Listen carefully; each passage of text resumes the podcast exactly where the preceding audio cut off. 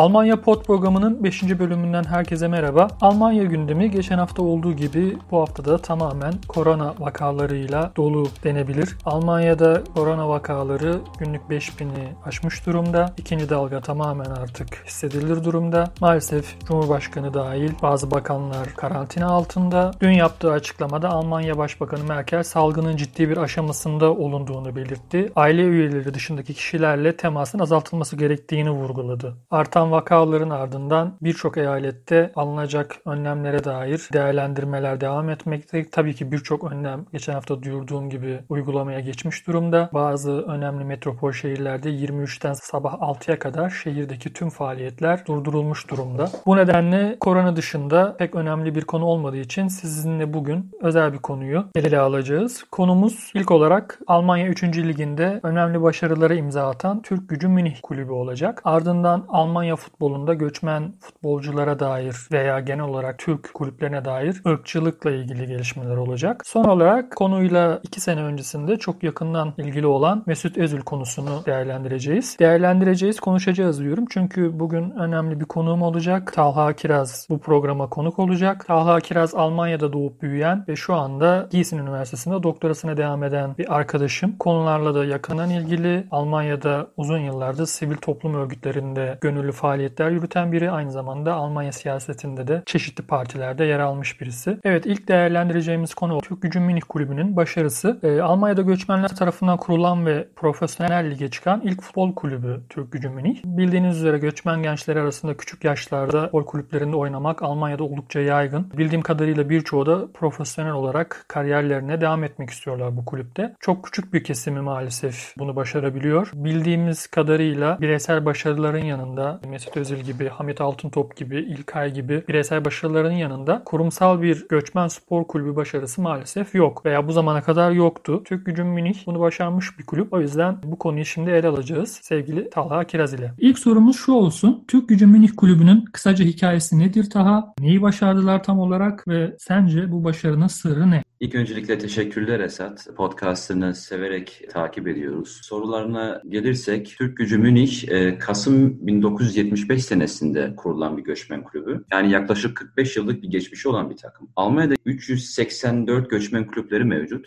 Bunların %60'a yakını Türkiye asıllı göçmenler tarafından kurulmuş takımlar. Ve Türk Gücü Münih de bu ekiplerin arasından amatörlükten sıyrılıp profesyonel seviyede futbola ulaşabilen tek takım. Yani bu büyük bir başarı. Fakat bu 45 yılda bu başarıya hiç yaklaşmamışlardı bile değil mi? Son 4 yıla kadar.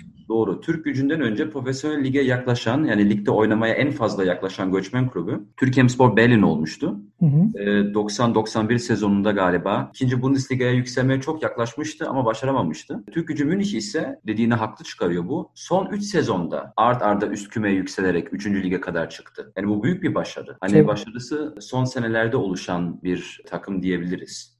İşte bu başarının sırrını alalım senden ta. Bu başarının sırrı tabii ki e, maddi yönden de izah edilebilir. Türk Gücü Münih'in arkasında büyük sponsorlar var ve en önemlisi takıma inanan ve zamanında da takım için oynamış olan bir iş insanı var. Hasan Kıvran Bey efendi. Ve Hasan Kıvran Bey'in de kulübe çok büyük miktarda e, kendi servetinden paralar ve maddi imkanlar aktarıldığı söyleniyor. Tamam yani başarıda anladığım kadarıyla maddi imkanlar önemli bir rol oynuyor. Fakat kulüp her ne kadar Türk Gücü Münih adında olsa da sırf Türklerden oluşan bir kulüp değil. Türkiye Spor Berlin gibi. Daha internasyonel bir yapı var sanırım kulüpte değil mi? Tabii ki yani oyuncular bazında, yöneticiler bazında tabii ki burada bir çeşitlilik söz konusu. Ama şüphesiz ki Türk Gücü Münih hani taraftarlarına Alman toplumu açısından oldukça önemli bir çeşit temsil duygusu ve gururu sağlıyor ve sunuyor. Ve tabii ki olası başarılarla orantılı olarak kulübün bu yöndeki işlevi de şüphesiz daha belirgin hale gelebilecek. Yani takımın ismi ve göçmenler tarafından kurulması ve aynı zamanda bu kulübün profesyonel seviyelere ulaşması aynı zamanda da tabii ki bazı kutuplaştırıcı etkiler de yaratabiliyor ama. Hani burada şimdi az önce çeşitlikten bahsettik. Mesela güncel bir misal vereyim bu konuya dair. Bir Güney Koreli e, sağ oyuncusu Park Ji-young geçen Türk Gücü Münih'in bir deplasman maçında Waldhof Mannheim taraftarları tarafından ırkçı tacizlere maruz kalmıştı. Yani buradaki oyuncuların ve taraftarların bu çeşitliğe rağmen Türkler olarak algılandığı ya da bir Türk kimliğinin temsilcileri olarak algılandığı her şeye rağmen söylenebilir. Teşekkürler Taha. Bildiğim kadarıyla Almanya'nın Bavyera eyaleti Almanya'nın en muhafazakar eyaletlerinden birisi. Yani tabii ki hani Doğu Berlin gibi ırkçılığın çok üst düzey olduğu değil ama yine muhafazakarlığın en yüksek olduğu eyaletlerden biri. Böyle bir Türk kulübünün her ne kadar içinde çok fazla yabancı futbolcu da olsa veya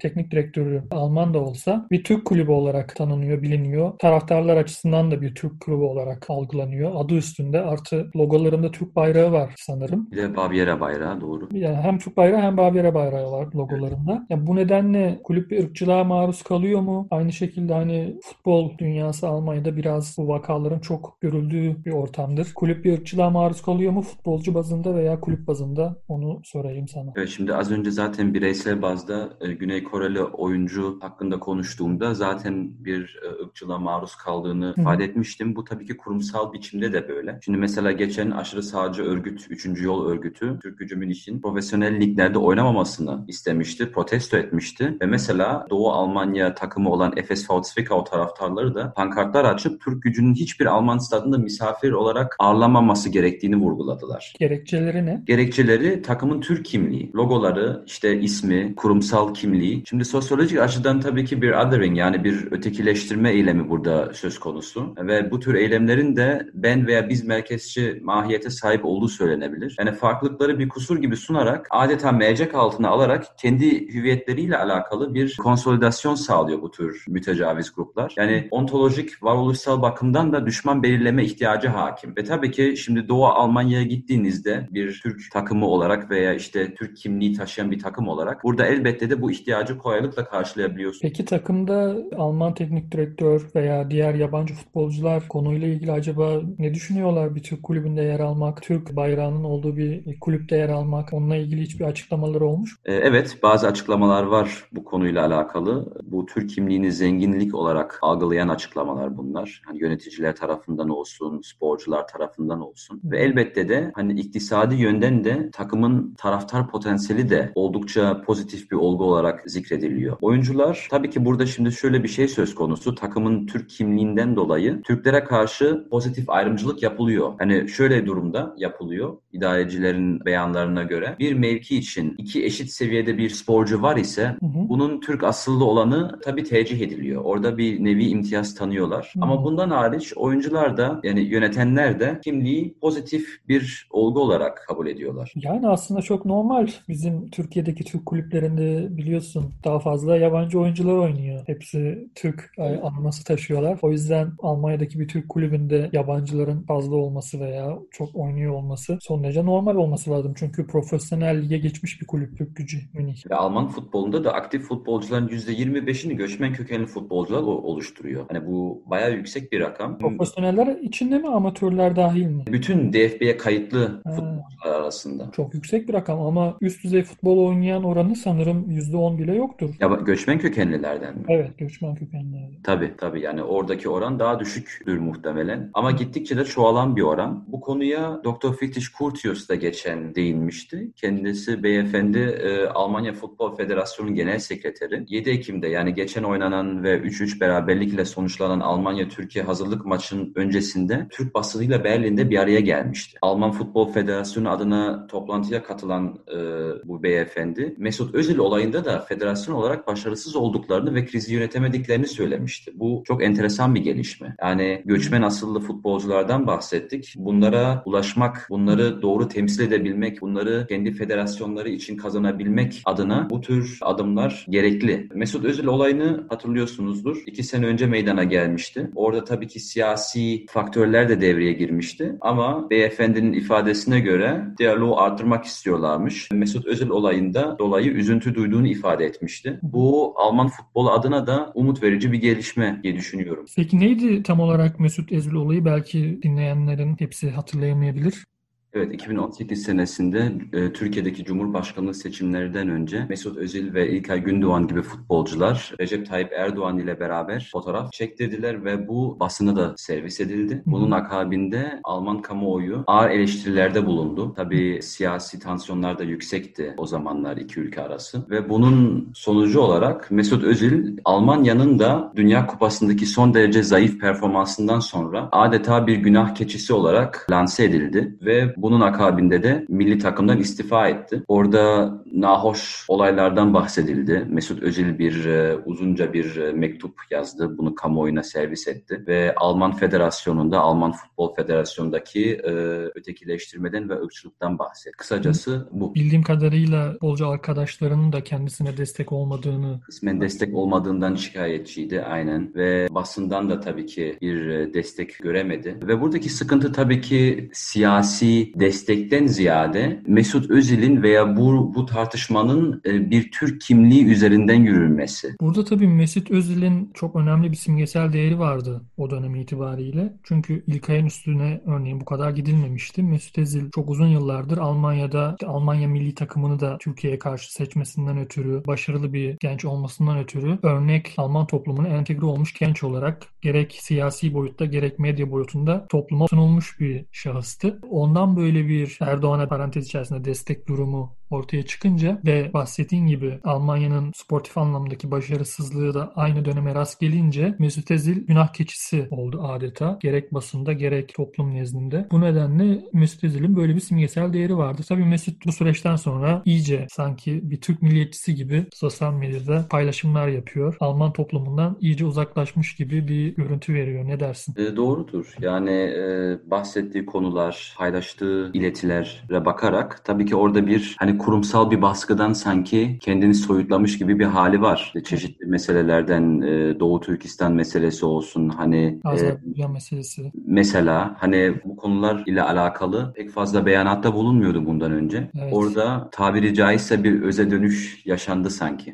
Peki sence Mesut Özil vakası tabii Almanya'da bu olay yaşandıktan sonra çok makaleler yazıldı. Çok değerlendirilen bir konu. Sosyolojik boyutu çok derin olan bir konu. Mesut'un simgesel değeri açısından. Sence Mesut Özil olayı göçmen kökenli gençler açısından Almanya ile olan ilişkileri açısından nasıl bir önem taşıyor? Bu vaka iki toplum arasında kalmış olan gençleri Alman tarafından uzaklaştırmış olabilir. Yani özellikle Türk gençleri açısından, muhafazakar gençler açısından böyle bir şey söz konusu olabilir. Tabii ki empirik veriler elimizde yok veya araştırmalar yok veya içselleşmiş bazı duyguların dışa vurulması olarak bu Mesut Özil'in dedikleri algılanmış olabilir. Öyle de algılandı kısmen ve bundan dolayı da alkışlanmıştır yani Mesut Özil Türk cemiyeti tarafından veya büyük bir kesim tarafından. Evet yani ben de sosyal medyadan takip ettiğim kadarıyla Mesut Özil bu mektubunu yayınladıktan sonra ırkçılığa maruz kaldığına dair birçok küçük yaştan itibaren işte bu tarz kulüplerde yer almış genç de ırkçılığa maruz kaldığı için futbol kariyerine devam edemediğini veya toplumda işte başka ırkçılığa maruz kaldığını sosyal medyadan yazmışlardı. Hatırlıyorsan da iki ay önceydi sanırım. Bayern Münih'in genç kadrolarında antrenör olan bir şahıs Türklere, Müslümanlara, siyahilere karşı ağır ifadelerde bulunduğu iddia edildi. Ve hakikaten de şikayetler basına sızdı. Çeşitli chatler basına sızdı. Ve bu şahıs da kamuoyunda çok fazla dillendirmemek kaydıyla oradan uzaklaştırıldı. Ve bu Bayern Münih antrenörü oyuncuların Türk kimliğine vurgu yaparak bunları takımda barındırmayacağını veya ilerlemelerine mani olacağını ifade etmişti. Bu tür yazışmalar basına sızdı. Yani Özil'in tepkisinin de e, haklılık payı var elbet. Yani evet Tacım çok teşekkürler. Ee, bugün seninle Türk gücü Münih'in başarılarından başlayarak Alman futbolundaki ırkçılık konusunu, Mesut Özil konusunu biraz değerlendirme fırsatı bulduk. Çok teşekkür ederim katıldığın için ve Ben de teşekkür ederim. bilgileri, bilgileri paylaştığın için. Tekrar görüşmek dileğiyle diyelim o zaman. Hoşçakal. Hoşçakal. Evet dinleyen herkese ben de çok teşekkür ederim. 6. bölümde önümüzdeki hafta görüşmek dileğiyle. Hoşçakalın.